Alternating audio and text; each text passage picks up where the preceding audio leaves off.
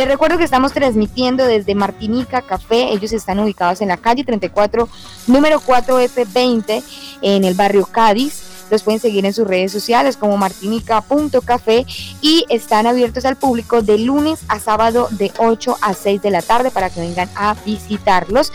Si están cerca, por acá los espero para que tertuliemos un rato. quiero eh, conocer ustedes qué opinan sobre el manejo de las redes sociales o realmente la pregunta, de una vez, la pregunta del día, ¿influyen las redes sociales en las campañas electorales actualmente en Colombia. ¿Ustedes qué opinan, oyentes? Hay dos videos, hay varios, varios, varias información que ronda, que ronda en redes sociales. Tenemos eh, videos, tendencia en redes sociales sobre un candidato, sobre el otro. Eh, tenemos un panorama político.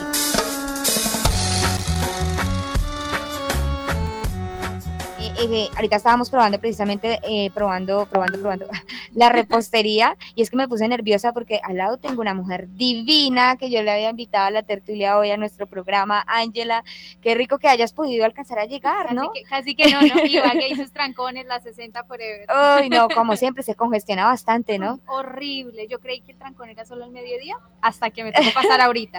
Ay, no. Ángela, ¿qué tal el lugar? ¿Qué tal Martinica? ¿Cómo te ha parecido hasta el momento? Me encanta, me encanta porque es un lugar así súper tranquilo, entonces se presta para venir con los amigos, para hacer un programa, se presta para venir con la familia. Usted que tiene por ahí el susodicho, la susodicha, está en un lugar perfecto. Sí, aparte, pues. Está bien ubicado, ¿no? Privacidad también, ah. porque hasta ahora casi no hay gente, Cádiz es movido sí, temprano. Sí, vea, uy, el arrocito en bajo, Ángela ya dando malas ideas, ¿no?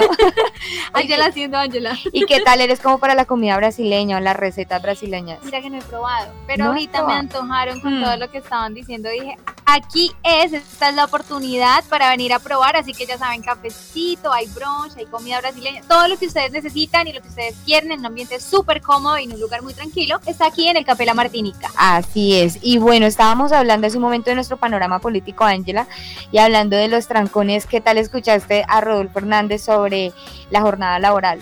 De 4 de la mañana dijo que hay que había que trabajar. Media hora de descanso, o sea, puedes pensar en media hora, yo que soy relenta para comer, ni siquiera me alcanza a comer el almuerzo completo. Uy, yo conozco gente que demora almorzando, por ejemplo. Mucho gusto. no. Sí, claro, yo me demoro a veces hasta 40 minutos almorzando. Me parece absurdo, yo creo que, como te decía esta mañana, pues acá como tras bambalinas y lo que uno comenta antes de, eh, a mí me parece que el señor tiene ideas muy descabelladas. Sí. Si Rodolfo llegara a ganar la presidencia es definitivamente por la gente antipetrista y por la gente que no se ha leído el panorama y simplemente le ha creído a las propuestas, no a las propuestas, o al discurso populista que el señor maneja de que yo no soy de aquí ni soy de allá, pero no se están basando en propuestas. Realmente si uno se pone a mirar el transporte, el señor me dice como, pana, no. Definitivamente no, es mi opción, no es mi opción. Acá tenemos a alguien que no es la opción de Rodolfo Hernández, totalmente válido. Pero hablemos del tema de las redes sociales. Ahora tú lo decías que frente a todo este panorama, o sea, yo ahora en lo personal entro a Facebook y encuentro solo memes y publicaciones de, de los dos, de los dos por todas partes. A mí, a mí la verdad me sale, digamos que eso también tiene que ver con el grupo de amigos de uno, ¿no? Sí, claro, bastante. Entonces, pues bueno, mis amigos son, eh, hay gente muy dividida, pero eh, la verdad siento que la gente que le maneja las redes a Rodolfo Hernández tiene gente muy tesa. Sí, total. O sea, partamos de ahí. Miren, Rodolfo no tenía una campaña así como tan movida, se movió en los últimos 15 o 20 días y fue por redes sociales, tirándole al TikTok en una forma impresionante. o sea, uno se reía, pero decía como, o sea, yo miraba todos esos TikToks que le hacían y decía, esto le va a servir al viejito Claro, esto le va a servir. Y efectivamente las redes sociales fueron las que, le, las que lo catapultaron, hicieron que mucha gente lo conociera. Y por otra parte que los jóvenes lo tuvieran en otro concepto. Yo creo que Rodolfo tiene mucha juventud también, hay que decirlo, y eso se hizo porque la gente, después de estar, eh, muchas personas decían como yo no voy a votar, a mí no me interesa, empiezan a verlo en TikTok y dicen, ok, se está familiarizando, están las redes sociales, vean las cosas tan chéveres que está haciendo, vamos a votar por el señor. Lo escuchaba precisamente también esta mañana en otro programa y es que parece divertido, ¿no? Uno se ríe. Uno es, que me causa risa. También he visto a Petro haciendo TikToks. Sí. La primera vez también me causó risa. Yo, oiga, pero ¿quién lo diría que ahora las elecciones son así después de que era una plaza llena y el discurso súper populista? Y ahora todo es totalmente diferente. O sea, es a través de un celular. estrategia también, ¿sabes? O sea, yo creo que a Rodolfo le ha pegado muy bien el tema de, de que él no va a muchos espacios, sino que es la gente la que le ha hecho las concentraciones. Y yo creo que eso pega mucho más, porque entonces él básicamente está mostrando que él no necesita hacer eso y aún así la gente llega. Y en Bucaramanga, por lo menos tengo dos amigos de allá y me decían, eso le funcionó. Le funcionó porque entonces simplemente se reunieron unos poquitos y dijeron, vea, él no necesita esto para tener su gente y ahí se empiezan a unir y a unir y a unir y le funciona. Entonces creo que eso también es una estrategia que le ha funcionado exageradamente bien al viejito, como le digo con cariño. o sea, sí, no, no lo digo como despectivo, sino porque yo he visto mucha publicidad en taxis, ahorita que venía en la moto, venía revisando y muchos taxistas están con Rodolfo y dice, yo le creo al viejito y está la cara de él, como también he visto una publicidad que dice los noto asustados, jajaja, y yo, ah. esa frase de Petro, amigos. Ay, no, ahí empiezan unos a copiarse al otro, ¿no? Porque Petro entonces ahora también subió un video en la cocina, ¿no? Como intentando familiarizarse, que desde su casa, que su familia, cambiando el discurso, cuando él ha tenido un discurso muy académico. Y respecto a lo que dices de Rodolfo, pues sí, totalmente cierto, tanto así que Santander rompió récord en votantes, o sea, toda la gente salió a votar, realmente fue sorprendente. Después de abstenerse tanto, las cifras son realmente súper sorprendentes, pero la cuestión es que Marlene, la gente está cansada. Sí. Está demasiado cansada y creo que el gobierno actual nos ha dado sorpresas y ha hecho que mucha gente se despierte y diga, hey, no quiero más de esto. Entonces, sea por Rodolfo o sea, por otras razones, sencillamente la gente tenía que salir a votar porque saben que esta es la oportunidad del cambio. O sea, esto no son unas votaciones cualquiera. No, todos vamos a estar con los pelos de punta. Ay, yo no me seguramente. Este 19. 19, este ya, 19 todos a las 5 de la tarde con los pelitos así haciendo chulito. Prácticamente en 8, en 10 días más o menos sabemos el futuro de Colombia, si es realmente el cambio, qué tipo de cambio vamos a tener. Sí, porque con los dos hay cambio.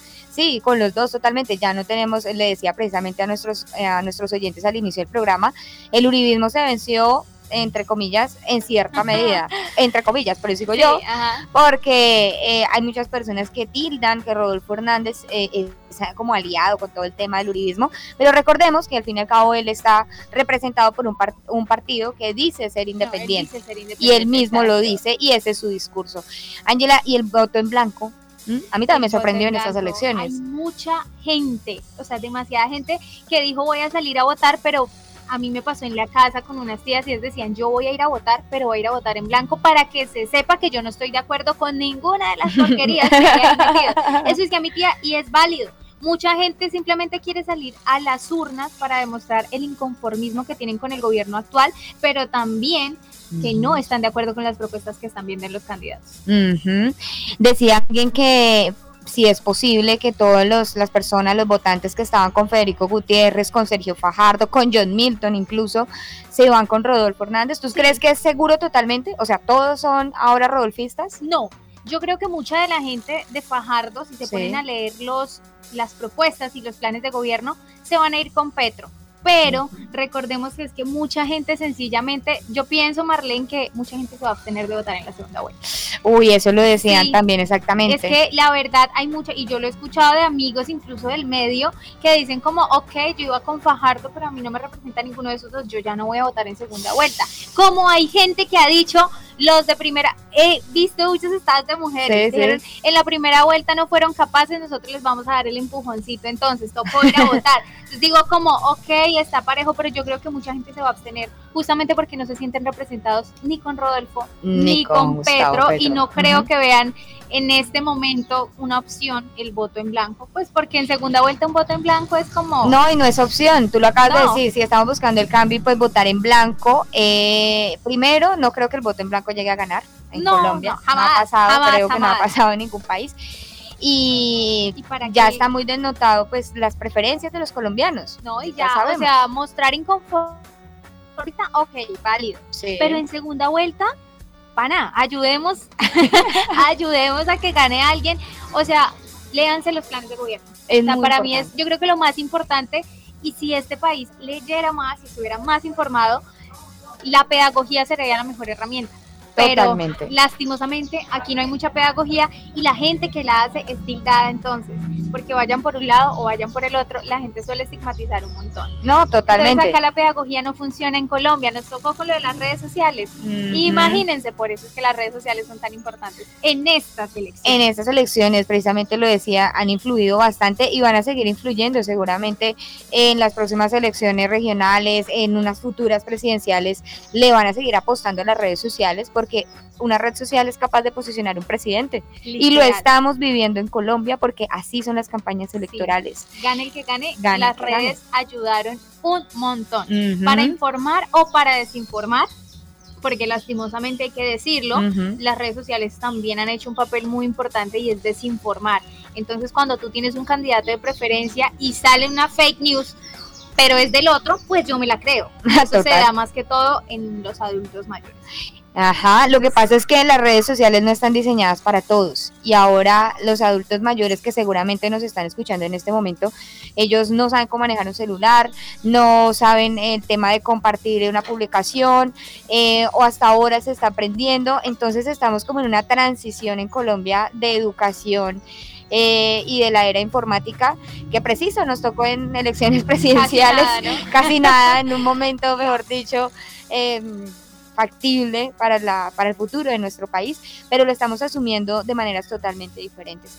Ángela, yo escuchaba el tema de las mujeres, también ha sido muy polémico en estas elecciones, ¿no? La mujer se convirtió ahora sí centro de atención, de críticas, de bonches. ojalá, ojalá, o sea, a mí me preocupa realmente, yo creo que mi posición está muy clara acá, ¿no?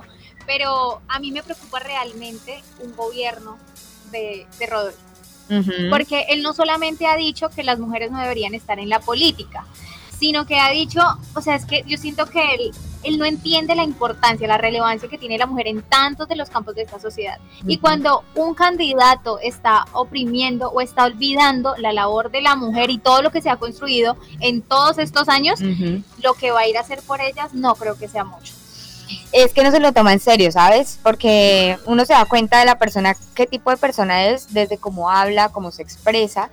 Y los dos candidatos presidenciales han metido las patas. ¿Sabes? Ahorita ah, les mostraba un video. Puedo apoyar a Petro y no tengo límite en decirlo, pero yo también tengo que criticar y hablar de las cosas que está haciendo mi candidato. No puede ser que yo le defienda todo porque hay cosas con las que claramente uno no va a estar de acuerdo. Así que las metidas de patas han sido por punta y punta, pero si tú te fijas, no solo las metidas de patas, sino la forma en la que hablan, la forma en la que se expresan. A mí me parece supremamente peligroso Rodolfo Hernández cuando lo escucho hablar. Y sabes que mucha gente dice, es que eso era lo que necesitábamos, una persona con carácter. Que sí, que hable fuerte, que, sin pelos en la lengua. no se deje ver las, las G de todos allá en esa escena, en esa cámara, que le ponga, pues, como un tate quieto a esto. Yo entiendo eso y a mí no me parece que esté mal ese pensamiento. La cuestión es que cuando una persona se expresa así, cuando vemos audios como el de Ruby, cuando vemos, o sea, y es que yo digo, o sea, ponerle Manolo, o sea, el audio radica en eso. Digo como, pana, un señor que va a ser presidente, ¿cómo no va a entender que hay que ponerle el nombre y cómo es que va a amenazar con echar a una persona solo por eso? Entonces también ahí no solamente estoy viendo cómo trata a la mujer, sino las cosas tan loquitas que tiene ese señor en la cabeza. Mm, es un empresario que tiene su forma de ser y al fin y al cabo yo digo eso, es empresario. Creo que es una de las razones por las cuales ahora las elecciones presidenciales también están tan divididas. Tenemos una persona que se ha dedicado a la política por muchos años, o sea, no lleva cinco años, no, lleva muchos años con los temas políticos y una persona que también lleva muchos años con los temas empresariales. Y la famosa frase no es que eh, administrar un país es como administrar una empresa. No, señor. Esa frase yo la he escuchado mucho, Ángela, lo comparto, pero no lo quiero discutir porque tampoco estoy de acuerdo en que un empresario eh, sea la persona indicada para gobernar un país.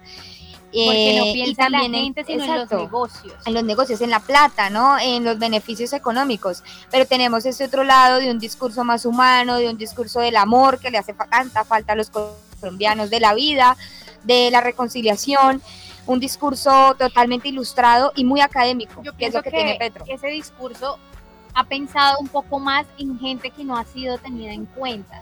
Pues sí ganó en el Chocó, ¿no? Creo. Fue, dicen que es gracias a Francia Márquez. Obvio. Pero no le quitemos papel, yo creo que Francia Márquez eh, ha sido, fue una ficha muy importante en esta campaña y ha sido uno de los plus que tiene Rodolfo. Hay gente que, si tú te viste el video de los artistas como Julián Román y ellos que hicieron un video, ellos decían yo voto por Petro, pero yo voy mucho por Francia. Entonces yo creo que la campaña se nutrió un montón con ella, pero, pero pensémonos en lo que tú estabas diciendo, Marlene. Mm. Eh, es que es un empresario que tiene un caso por corrupción justamente por el manejo de dineros, entonces digo, entregarle el presupuesto público a una persona como esas me parece terrible. No sé si has escuchado el audio donde él está hablando de la empresa cuando vende los lotes a esos precios tan altos de esa forma tan descarada. O sea, cuando la gente se ríe, yo digo, ¿en qué cabeza cabe que yo me voy a reír? cuando el man se está burlando de cómo está haciendo sus negocios. Entonces yo creo que si uno se pone a revisar un poquito los videos y las cosas que ha hecho y la manera tan cínica en la que habla de cómo prácticamente está robando a la gente desde sus empresas, pienso que el presupuesto público corre peligro en manos de ese señor. Vea, una tertulia sin pelos en la lengua como le gusta a Rodolfo.